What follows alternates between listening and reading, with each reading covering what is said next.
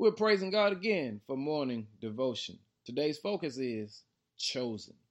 Romans 8, verse 30 says, And having chosen them, he called them to come to him.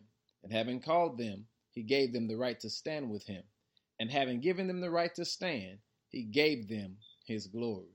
And family, praise God because you have been chosen.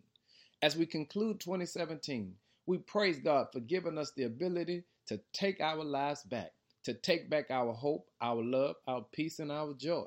And then we thank Him for giving us the strength to unleash all that He has been pouring into us. Now, when we look back over 2017, some of us have had to struggle this year. We've lost loved ones, we've battled storms, we've had health issues, we've had financial issues, but through it all, here we are today at the conclusion of 2017, and we're able to still give God glory.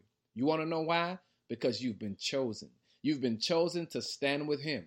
And he says, When you stand with me, I'll give you my glory. And we celebrate the conclusion of 2017 in the glory of the God that chose us.